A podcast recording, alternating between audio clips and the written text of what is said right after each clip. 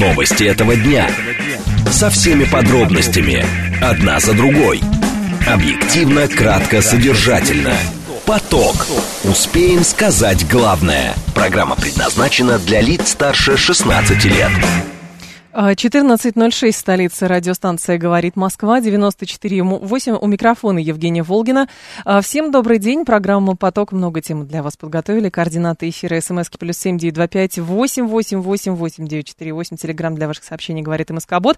Смотреть можно в YouTube-канале «Говорит Москва», стрим там начался, поэтому, пожалуйста, подключайтесь, еще телеграм-канал «Радио Говорит МСК» Лозинцева, одно слово, и наша официальная группа ВКонтакте, пожалуйста, где хотите, там смотрите.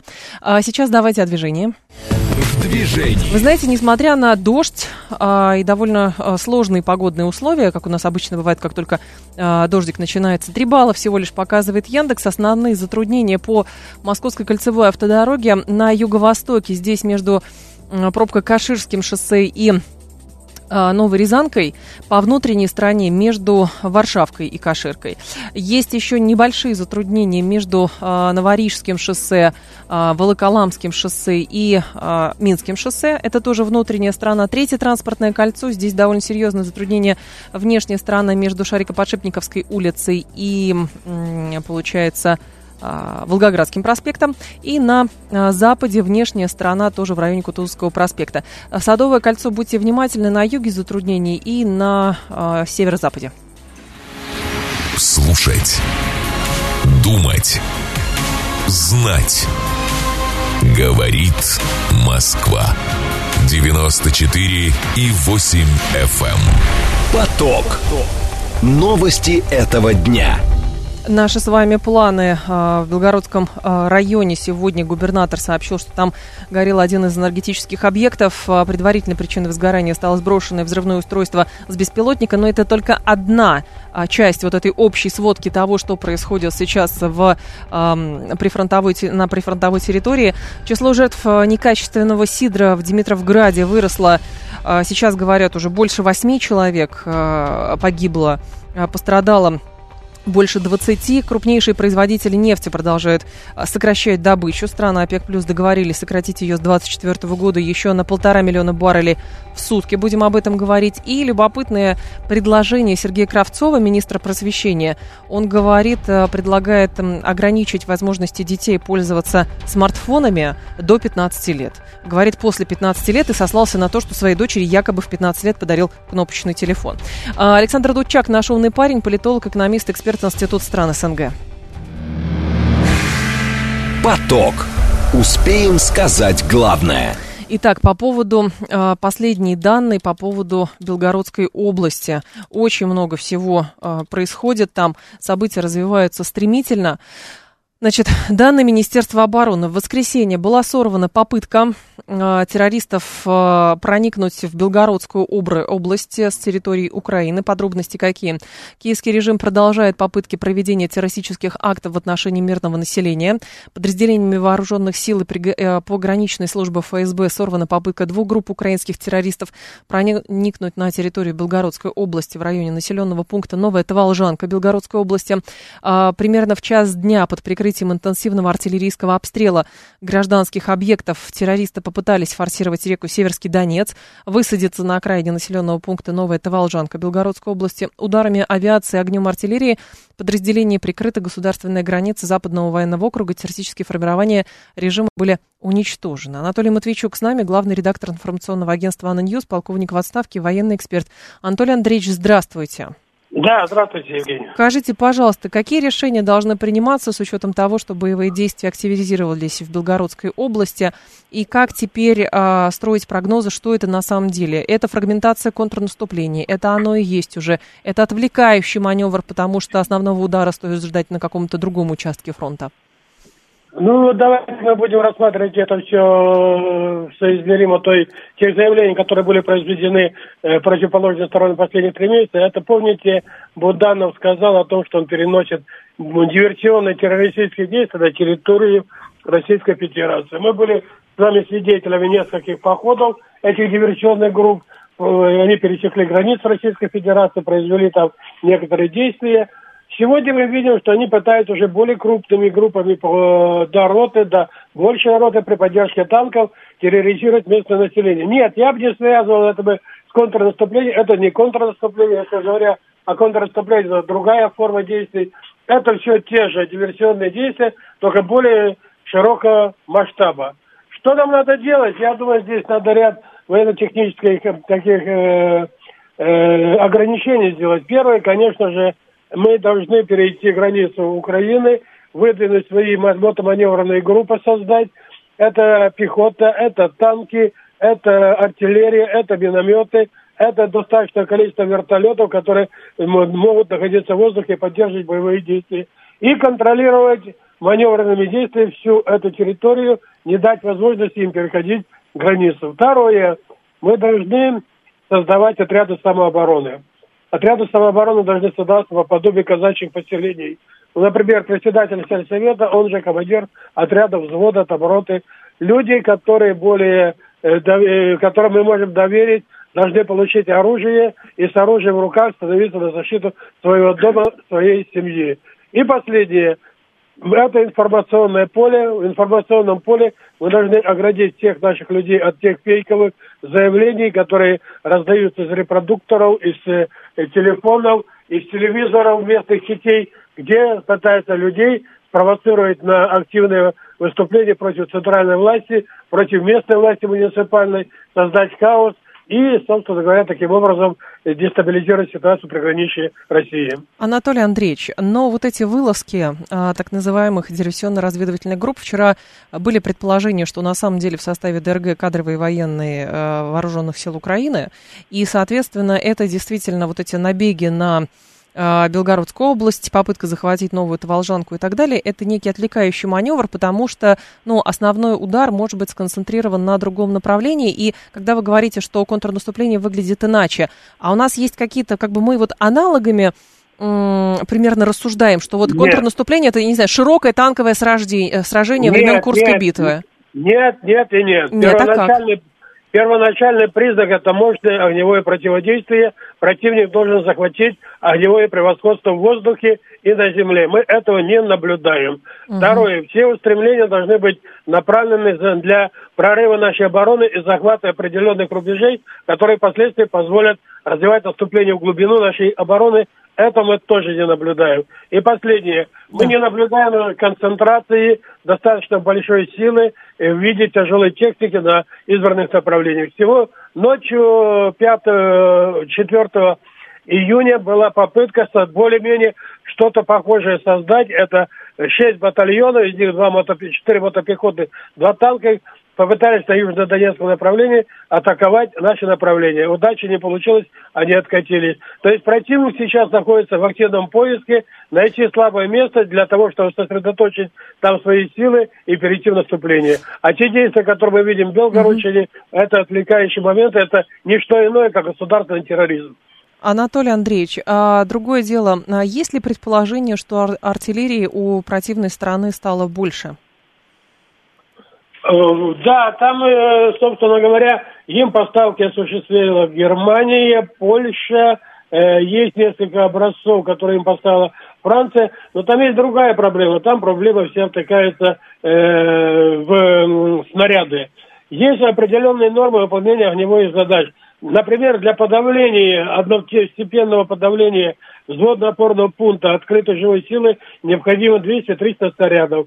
Если его нужно подавить в надлежащей точности, в надлежащей степени поражения, полторы-две тысячи, то есть в день Украина должна выпускать приблизительно э, двенадцать-пятнадцать тысяч снарядов. У них таких снарядов такого количества нет.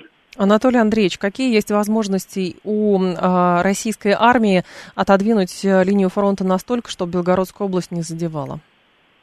Я думаю, что это перспектива в ближайшем времени. Это захват, вторжение, захват Харьковской области и сразу же Белгородская область, да, все спокойно. Угу, спасибо. Анатолий Матвейчук был с нами, главный редактор информационного агентства «Анна Ньюс», полковник в отставке и военный эксперт. семь три семь три девять четыре восемь, телефон прямого эфира семь три семь три девять четыре восемь по коду восемь четыре девять пять.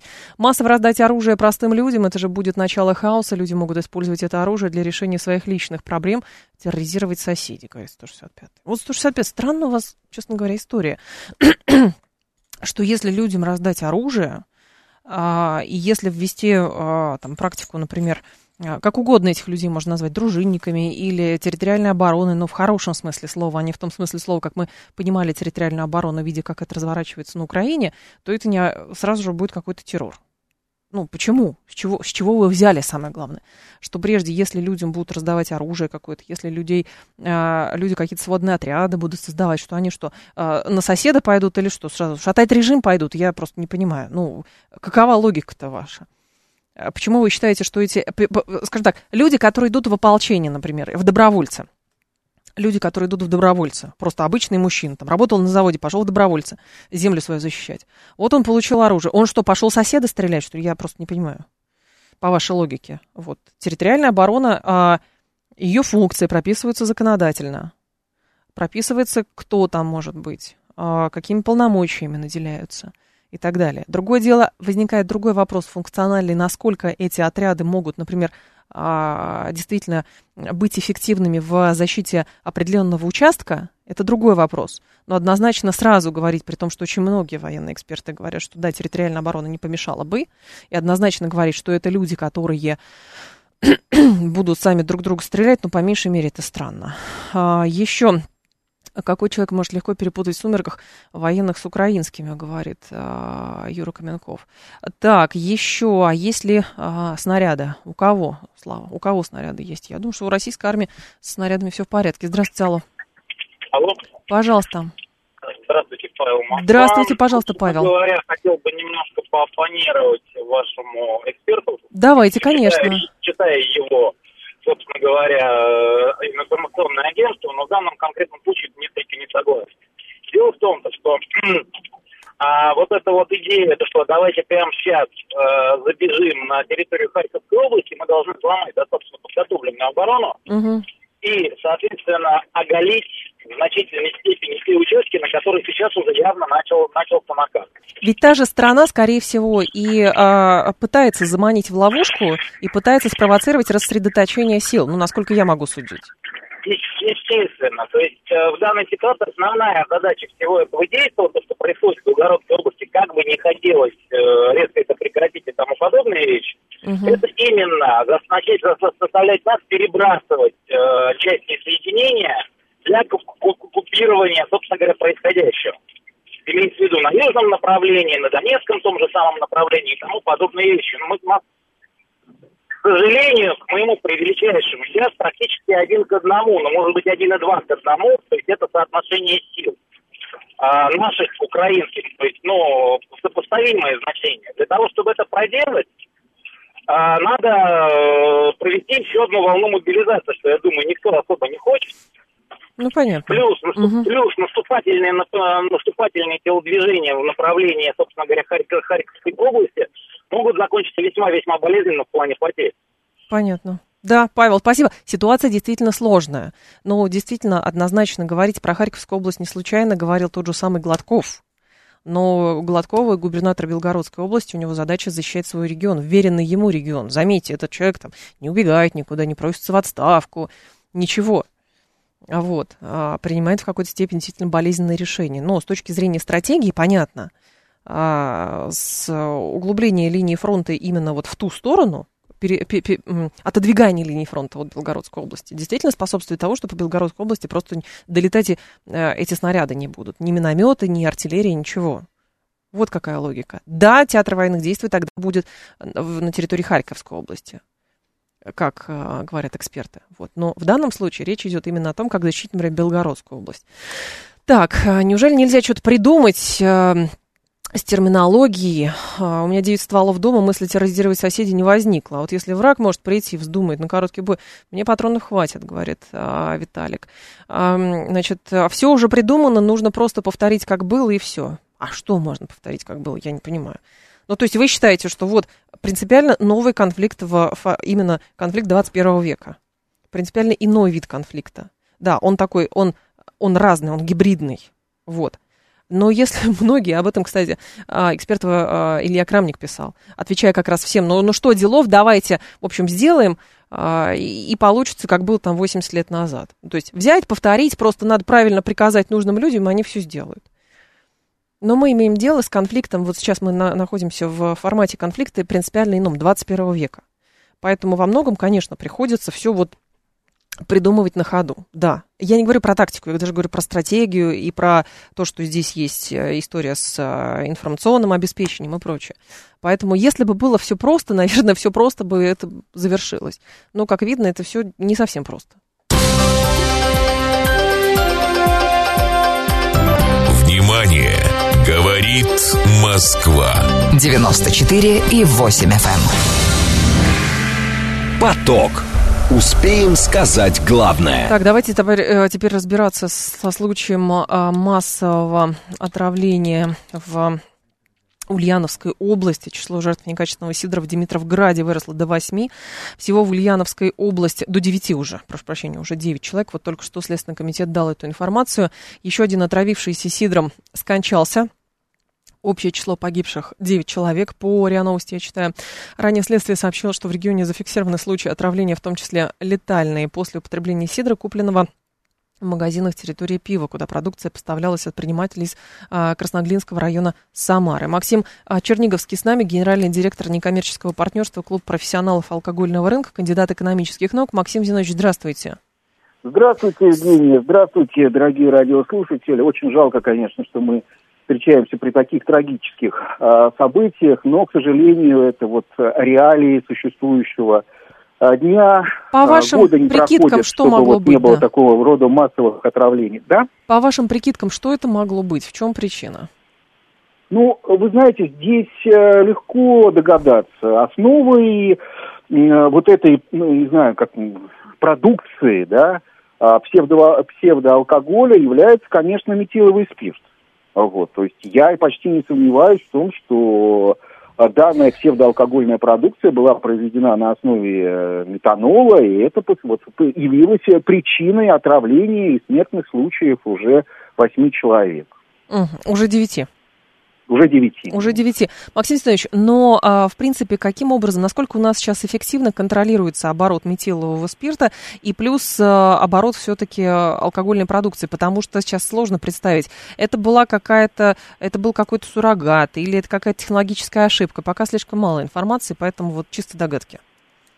Очень хороший вопрос, Евгений. А, дело в том, что вот уже на протяжении не одного года я ну, продвигаю вот эту идею о том, что, конечно же, розничный оборот метилового спирта или метанола, он должен быть таким же строгим в Российской Федерации, как этилового спирта или этанола, да.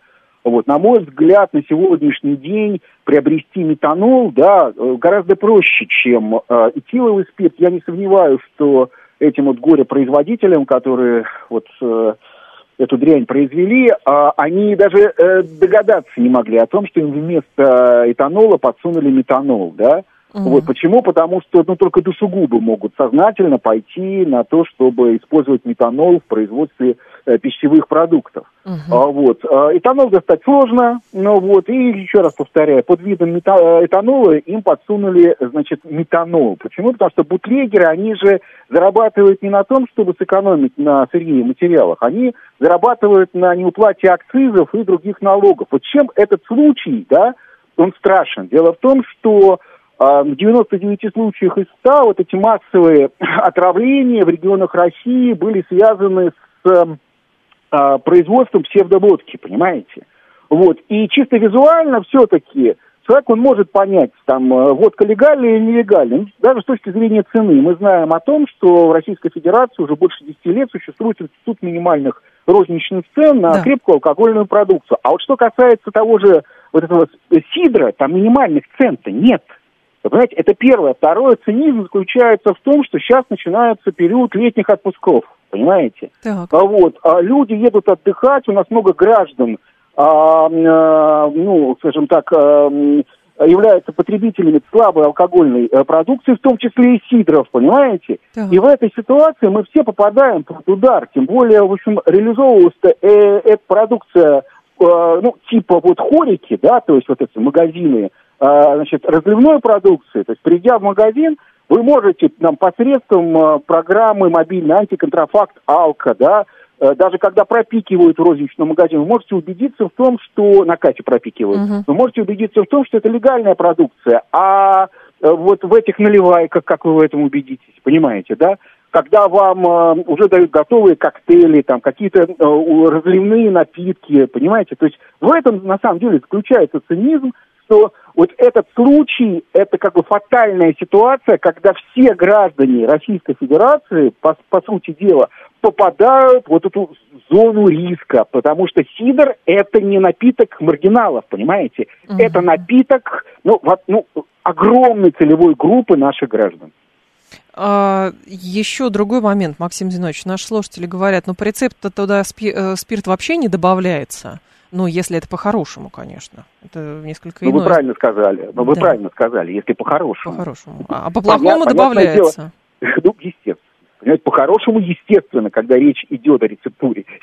Вот. Сидра, пуаре и далее по списку. Никакой спирт не добавляется. Но в данном случае речь идет о нелегальной продукции, которая, значит, была произведена, как я себе э, понимаю, потому что информации пока еще мало, здесь правильно совершенно это акцентировали, то есть это основа спирта и всякого рода добавки, которые по своим вкуса, э, вкусовым, да, как бы качествам напоминают сидр. Вот и все. А, наш слушатель говорит, пока не будут наказывать за замену этанола на метанол, как за умышленное серийное убийство, все будет продолжаться. Наказывают, наказывают. Если... А, значит, вот это производство этой продукции приводит к а, массовому отравлению со смертельными случаями десять лет, так что доказывают. Доказывают. Но, а, Максим да. Зинович, человек едет, например, к родственникам и в какой-нибудь местный магазинчик заходит. Вот а, как бы ему обезопаситься, если ему надо что-то купить, но так, чтобы он потом, в общем, живым был? Значит, когда речь идет о розничном магазине, здесь все достаточно просто. Я уже сказал, э, и всем очень рекомендую закачать на свой смартфон э, программу «Антиконтрафакт Алко». Приходите в магазин, э, посредством этой программы сканируете ку ар-код на акцизной марке, и вам в режиме онлайн сразу же вся информация, если она легальная, конечно, эта продукция, угу. по данной алкогольной продукции, да, вот поступает название, градусность, завод-производитель и даже фотография, значит, э, этикетки. Приобретаете данную алкогольную продукцию, появляется дополнительная информация, то есть номер кассы, э, адрес магазина и далее по списку. Если нет смартфона, да, значит, по первому требованию в любой розничной торговой точке вам должны предоставить копию э, лицензии на право розничной реализации алкогольной продукции. Опять-таки, заходите на сайт Росалкогольрегулирования, там есть полный реестр всех выданных розничных лицензий, проверяете, что да, действительно по данному номеру, А, значит, числится магазин вот по конкретному адресу. Значит, в легальной рознице нелегальная а алкогольная продукция в принципе продаваться не будет, потому что действует е гэ а и эс, единая государственная автоматизированная информационная система. Опасность на самом деле, когда речь идет, как я уже сказал, о хорике, это вот бары, рестораны, вот эти, э, как сказать, разливные всякого рода, рюмочные и далее по списку. Почему? Потому что вы там покупаете продукцию, что называется, в основном розлив, здесь... Э, Проверить ее, конечно, mm-hmm. чисто визуально очень сложно. В этом плане, опять-таки, советую э, все-таки посещать, ну, скажем так, э, те рестораны, бары, э, вот, кафе, ну, скажем так, в легальной природе которых вы уверены. Спасибо большое, Максим Зинович. Вас благодарю. Максим Черниговский был с нами, гендиректор некоммерческого партнерства, клуб профессионалов алкогольного рынка, кандидат экономических наук. Давайте новости послушаем. Потом ваши сообщения на этот счет, я зачитаю их много. Новости этого дня. Со всеми подробностями. Одна за другой.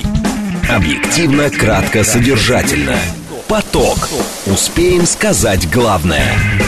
четырнадцать тридцать пять в столице. Радиостанция «Говорит Москва». У микрофона Евгения Волгина. Мы продолжаем по поводу м- отравления людей некачественным сидром в Димитровграде и в Ульяновске. По ведомостям читаю, что... Значит, продукцию производил бизнесмен из Красноглинского района. Там уже на складе обыски прошли. Он, продукция поставлялась по всей России и Казахстану. Следователи опубликовали видео, снятое на предприятии во время проверки, и самого предпринимателя уже э, допрашивают. Вот. Но пугающая, конечно, информация, что поставлялась она по всей России и Казахстану. В общем, надо быть э, крайне внимательными. И здесь что из ваших сообщений? Почему подобные проблемы только у нас?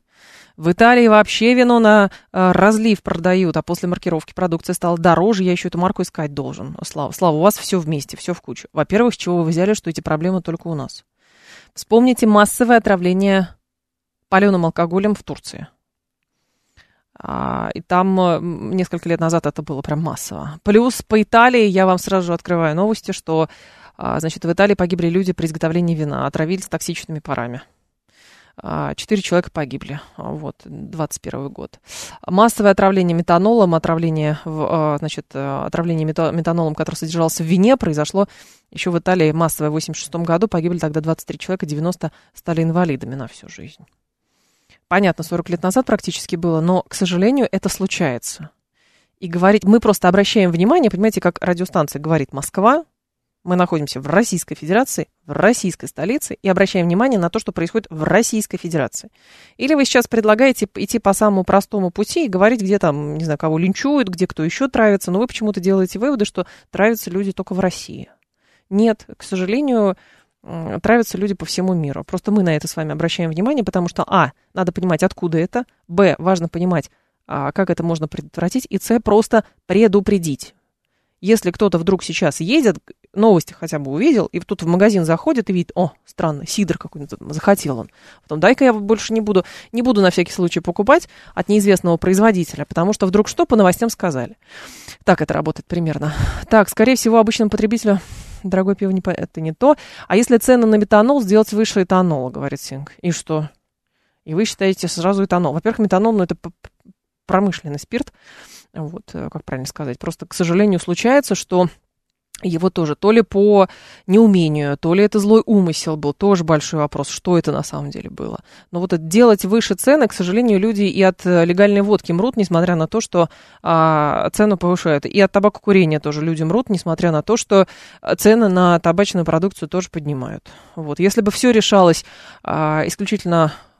повышением цен, то, наверное, сейчас бы людей умирало гораздо меньше. Я не доверяю магазинам, разливушкам, гоню сам. А, так, еще в Российской Федерации нет качественного алкоголя, кроме домашнего самогона, говорит Шурик.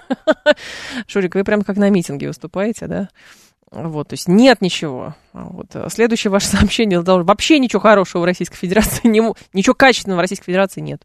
Вот, и, и все. То есть вот этот абсолютизм, конечно, он тоже а, удивляет очень часто. Подорожает товары химической промышленности, справедливо замечает Слава по поводу того, что если метанол подорожает.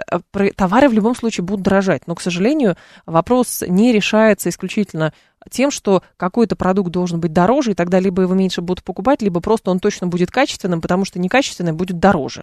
Но так оно не работает, к сожалению.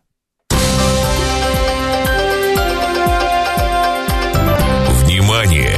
Говорит Москва. девяносто четыре и восемь эф эм. Поток. Успеем сказать главное. Страны ОПЕК+, договорились сократить добычу с две тысячи двадцать четвёртого года еще на один миллион четыреста тысяч баррелей в сутки, а саму сделку продлить до две тысячи двадцать пятого года. Россия взяла обязательство значимо урезать производство нефти. Ее формальная квота будет снижена на шестьсот пятьдесят тысяч баррелей до девять целых восемь десятых, а сверх этого сохранится добровольное сокращение на пятьсот тысяч. В результате реальная добыча России в следующем году должна снизиться до девять целых три десятых миллиона против примерно девять целых девять десятых миллионов баррелей в сутки. Это без конденсата. А квота впервые станет меньше, чем у Саудовской Аравии. Впрочем, в Эр-Рияде собираются добровольно сократить добычу уже с первого июля на миллион баррелей до девяти в итоге, хотя пока только на месяц. Станислав Митрохович с нами, эксперт Фонда национальной энергетической безопасности и финансового университета при правительстве. Станислав, здравствуйте. Здравствуйте. Скажите, пожалуйста, каково положение на рынке на данный момент и к чему вот эти договоренности в ОПЕК, в ОПЕК плюс должны привести? На рынке было ощущение, что переизбыток нефти существует, поэтому было падение цен за последние пару месяцев.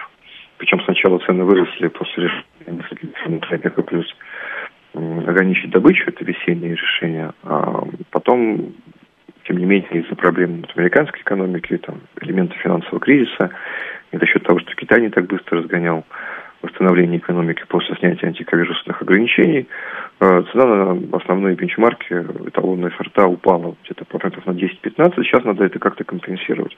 Вот, собственно, этой компенсации как раз и следует решение текущей ОПЕКа+. Плюс, дальше, я думаю, они будут смотреть по обстановке, mm-hmm. что будет происходить, насколько там российская добыча будет куда-то двигаться. Есть очень много спекуляций на тему того, что там Россия всех обманывает внутри ОПЕКа+.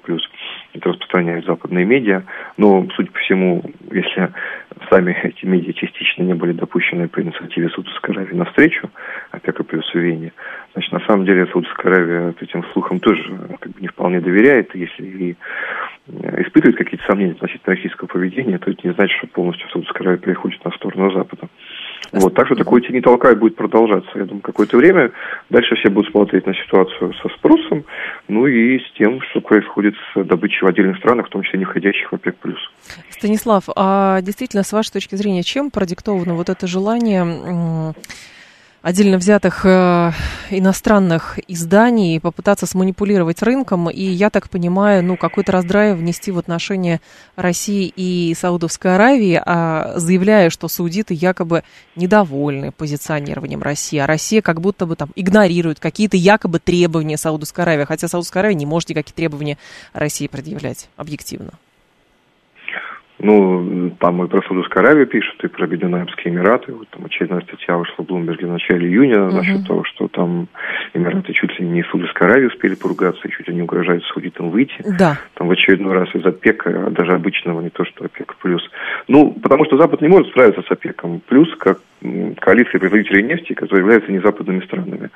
И поскольку эту коалицию не получается разрушить извне, там, надавить на нее, да, несмотря на угрозы там, ввести санкции против стран, которые входит в ОПЕК, значит, надо пытаться разрушить ее изнутри за счет всевозможных там провокаций. Мы, кстати, отчасти вот нашим этим зажатием статистики, зажиманием, мы как бы даже даем повод там дополнительно спекулировать на теме того, что мы там не, не, не выполняем, собственно, обязательства перед Саудовской Аравией. Я бы, честно говоря, нашу статистику, как минимум, арабам-то показывал.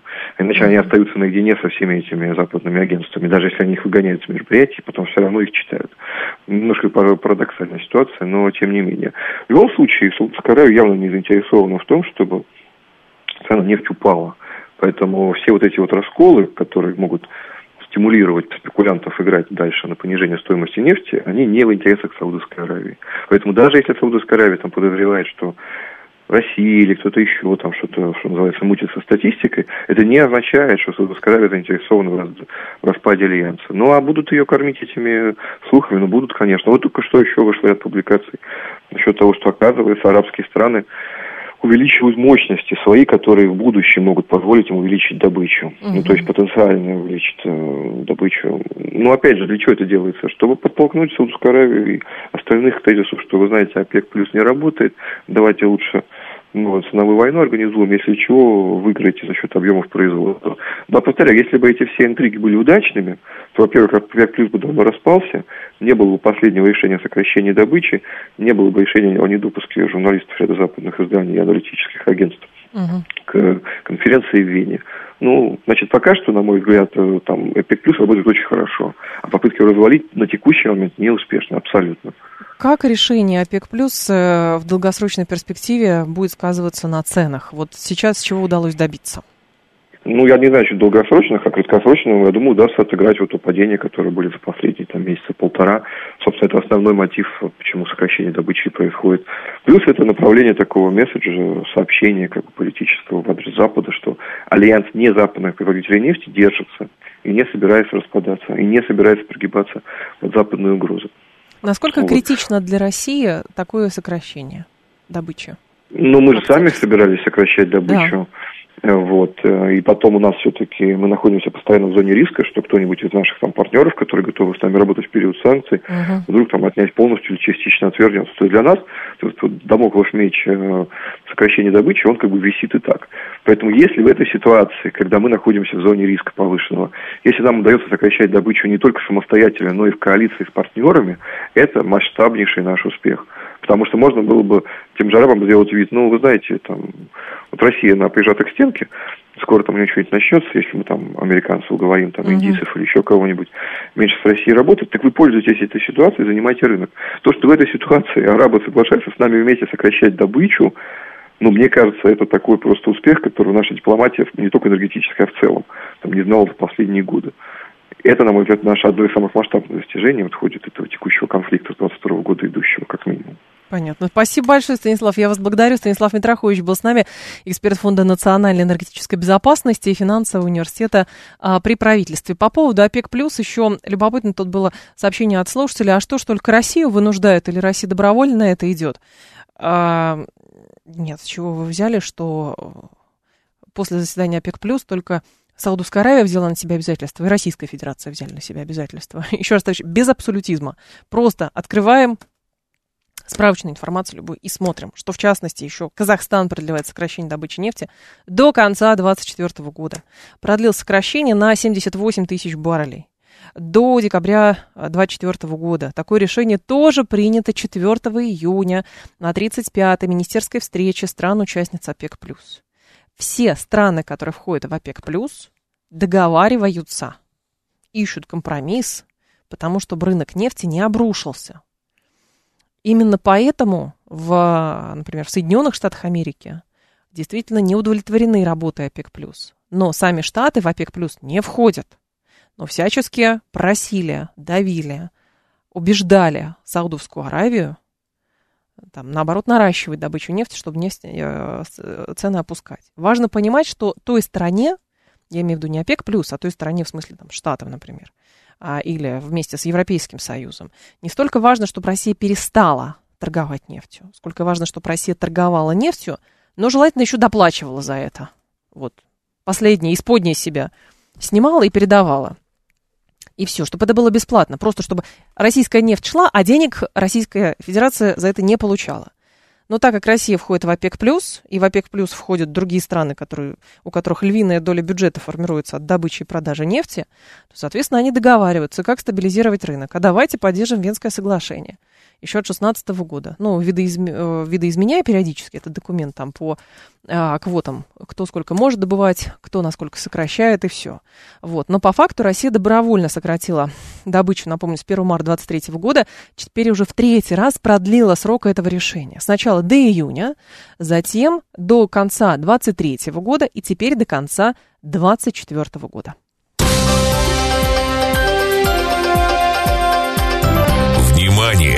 Говорит Москва. девяносто четыре и восемь эф эм. Поток. Успеем сказать главное. Министр просвещения Сергей Кравцов рассказал, что своей дочери на пятнадцатилетие купил кнопочный телефон. А он привел этот пример, подтверждая собственный тезис тем, что вот до пятнадцати лет желательно детям смартфонами не пользоваться. Он еще ссылается на психологов, что этот период, который нужно пройти без виртуального мира. Это говорят психологи, это говорят ученые, это не только мое личное мнение, говорит Кравцов. Вопрос, достижимо ли это. Не будем вдаваться в подробности. Первое, это телефон у дочери Кравцова, или это просто вот там... Классно иметь кнопочный телефон, ну, может, модно сейчас, я не знаю, у подростков. Вот. Но интересен сам факт. Кто определяет эту корреляцию возраста и доступа к смартфону? И самое главное, а зачем сейчас все это? А, Михаил Хорс с нами, психолог, кандидат психологических наук, писатель, руководитель лаборатории психологии здоровья Национального а, центра терапии профилактики, профилактической медицины Минздрава. А, Михаил Анатольевич, здравствуйте. Здравствуйте, здравствуйте. Скажите, пожалуйста, вот эта корреляция возраста и доступа к смартфону, так как-то внезапно произошло, а давайте вот до пятнадцати лет, чтобы дети без смартфона были. Возможно ли такое? Возможно, это, конечно, от семьи зависит. Вот. Но тут важно помнить, что доступ к смартфону может быть не только в семье, и что сам по себе смартфон – это не зло абсолютное, да? Это, ну, как электричество, им можно там человека убить, а можно завтрак приготовить, да, с помощью электричества. Также смартфон. Поэтому важно не запрещать его, а контролировать контент, который идет через этот смартфон. Uh-huh. И самый опасный контент – это контент, э, для потребления которого не надо прикладывать усилия, такой эмоциональный. да, вот все эти короткие видео, э, значит, хохмы, котеночки, собачки или, наоборот, что-то ужасненькое, да. То есть вот эмоция есть, а усилий для потребления и этой эмоции, для, для производства этой эмоции нет. Ну, то есть постоянная стимуляция вот этих участков мозга, это тоже не есть хорошо через там социальные сети, короткие видео. Но другое дело, вопрос, как бы тотальный запрет, тоже он вряд ли возможен, если уж сильно ну, постараться только. Ну и к чему самое главное? В современном да. мире, в принципе, невозможно, да, потому что, ну, хорошо, ты в семье запретишь, во дворе не запретишь. Или, там, ну, в да. школе. А в школе запретишь, но еще где-то не запретишь. Поэтому важно, знаете как, вместе с ребенком обучать его, прикладывая усилия, да, пользоваться эффективным контентом, развивающим. Вот если папа там садится с ребеночком и играет в шахматы на смартфоне или на планшете, это одно. Угу. А если папа дает ребенку смартфон типа на «отстань от меня», и что там ребенок смотрит и так далее, неизвестно, это совсем другое. Поэтому тут прежде всего родительская функция и родительское, значит, ну как желание, и тоже приложить усилия для того, чтобы быть вместе с ребенком, развиваться вместе с ним, развивать его. Но в данном случае, Михаил Анатольевич, чем обусловлены вот эти страхи, которые действительно подпитываются и дают повод некоторым чиновникам и вообще политикам просто в популизм играть, давайте все запретим и вообще электричество отрубим на, все, на всякий случай. А чем обусловлены вот эти страхи перед техникой, перед гаджетами? Что там в основе?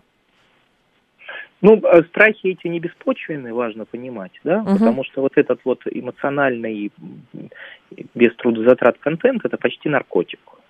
То есть там все то же самое, как, извините, с тяжелыми наркотиками, те же самые центры задействованы, те же самые дофаминовые механизмы участвуют, и та же самая дофаминовая яма наблюдается, когда мы забираем этот контент, да, и человек начинает чувствовать себя дискомфортно, болезненно, ну, то есть такая ломка начинается. Угу. Вот, поэтому это не беспочвенно, и, естественно, есть исследования, уже и российские довольно давно импортные, про то, как, э, значит, насколько мы стали менее внимательны, насколько в целом у общества стало более развито вот это клиповое мышление, и э, насколько у нас э, вот этот синдром дефицита внимания развивается в обществе. Мы все меньше и меньше можем концентрироваться на какой-то одной деятельности просто по, по времени. Угу. Это, конечно, от этого очень многое зависит в этой жизни, экономически даже, например, да. Вот. Поэтому не беспочвенные э, мысли, да. Другой вопрос, что их нужно более эффективно, что ли, вводить как-то, контролируя контент, а не запрещая. Понятно. Спасибо большое, Михаил Анатольевич. Я вас благодарю. Михаил Хорс был с нами, психолог, кандидат психологических наук, писатель и руководитель лаборатории психологии здоровья Центра терапии и профилактической медицины Минздрава. семь три семь три девять четыре восемь, телефон прямого эфира семь три семь три девять четыре восемь. Так-то, в принципе, в принципе, можно, конечно, и рассуждать, что и после пятнадцати лет желательно смартфон не иметь, компьютер тоже не иметь. Потому что, если обратить внимание, что вот этой дофаминовой зависимости разве нет у людей, у которых смартфон появился уже сильно после пятнадцати лет, а, там, а у некоторых и в тридцать пять просто он появился, вот, а может быть там и, и в шестьдесят пять он появился, а, просто потому что раньше не было.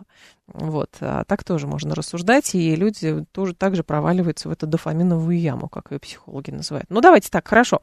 Цифровая гигиена, как она выглядит, как она выглядит для вас и для ваших детей? То есть вы поддерживаете идею лучше запретить, вот правда, почему с пятнадцати лет? Ну, вот, правда, с пятнадцати лет можно смартфон. Почему с пятнадцати? А не с шестнадцати лет. Вот, ну, восемнадцати лет, там, не знаю. Или, да, смартфон, что там? Смартфон, алкоголь, а, что еще? Табакокурение. Ну, примерно все вот в одну линию получается. Давайте так, вы поддерживаете идею ограничения, такого жесткого ограничения, что вот доступ к смартфону только после пятнадцати лет. сто тридцать четыре двадцать один тридцать пять. Ну, после какого-то возраста определенно, там, в подростковом. Как это, правда, выглядит, сложно себе представить, с учетом того, что а, многие дети уже в три года печатать умеют, кстати. А, вот, просто потому, что они с этим смартфоном родились. И, в общем-то, ну, не сказать, что это прям плохо. То есть а, навыки приобретаются хорошие, если это все контролировать. Но все равно вы говорите, что лучше оградить максимально. Надо максимально оградить детей от смартфонов. И желательно, правда, вот ввести какой-то ценз, что до пятнадцати лет, там, ни-ни, например, сто тридцать четыре двадцать один тридцать пять. сто тридцать четыре двадцать один тридцать шесть. Говорите вы, да ну ерунда какая-то. Все равно невозможно оградить. Все равно эти смартфоны будут есть. А самое главное, возникнет эффект Стрейзанд. Что если что-то нельзя, к этому все равно будут тянуться. А вопрос грамотно, как-то грамотно научиться этим пользоваться. сто тридцать четыре двадцать один тридцать шесть. Нет, ничего ограждать не нужно, говорит Юра. У меня ребенок полтора года, сам клипа, так говорят животные. Чего плохого-то, говорит Ака. Ну, видите, Кравцов бы сказал, ай-яй-яй, ай-яй-яй. Вот. А то, что действительно дети воспитаны Ютубом, так и есть. Но в хорошем смысле слова. В хорошем смысле. Потому что кто-то, понимаете, если уж так рассуждать, то что сделать с агрессивной риторикой, которая у нас имеется в некоторых средствах массовой информации? Что делать с этим потоком агрессивности, в которую попадают, например, люди старшего возраста? У них нет смартфонов, но у них есть телевизор, например. Вот. И они видят людей, которые с пеной у рта рассказывают, там, что весь мир в труху, ужас и кошмар. Ну а как с этим быть тогда? Что, телевизор отнимать? Или как? А, нужно ввести пароль на грязный контент, и чтобы доступ мог получить только взрослый. Поснился, говорит Овень. Если детям нельзя гаджета до четырнадцати лет, давайте запретим с тридцати пяти лет мужчинам запрет... э, потребление алкоголя и табака. У них возникают инсульты и инфаркты. Только мужчинам. И причем всем этим должны заниматься женщины. Прикиньте, вот до пятнадцати лет контролировать, чтобы ребенок ни-ни, с никакого в телефон не лез. Параллельно у нее есть тридцатипятилетний человек, которому она должна тоже говорить, ты не-не, ничего вообще. Да, представляете, во что жизнь этой женщины превратится? Ужас. А, пароль на устройстве – это препятствие для взрослого, а не для ребенка, говорит Юра Каменков. Еще давайте ограничивать детей от всех, отправим их, понятно, куда-нибудь. Я думаю, это связано с тем, что а, еще давайте опять ограничивать надо. Папа, это не мой смартфон, это друг попросил меня спрятать. Конечно. И за ухо положил, да?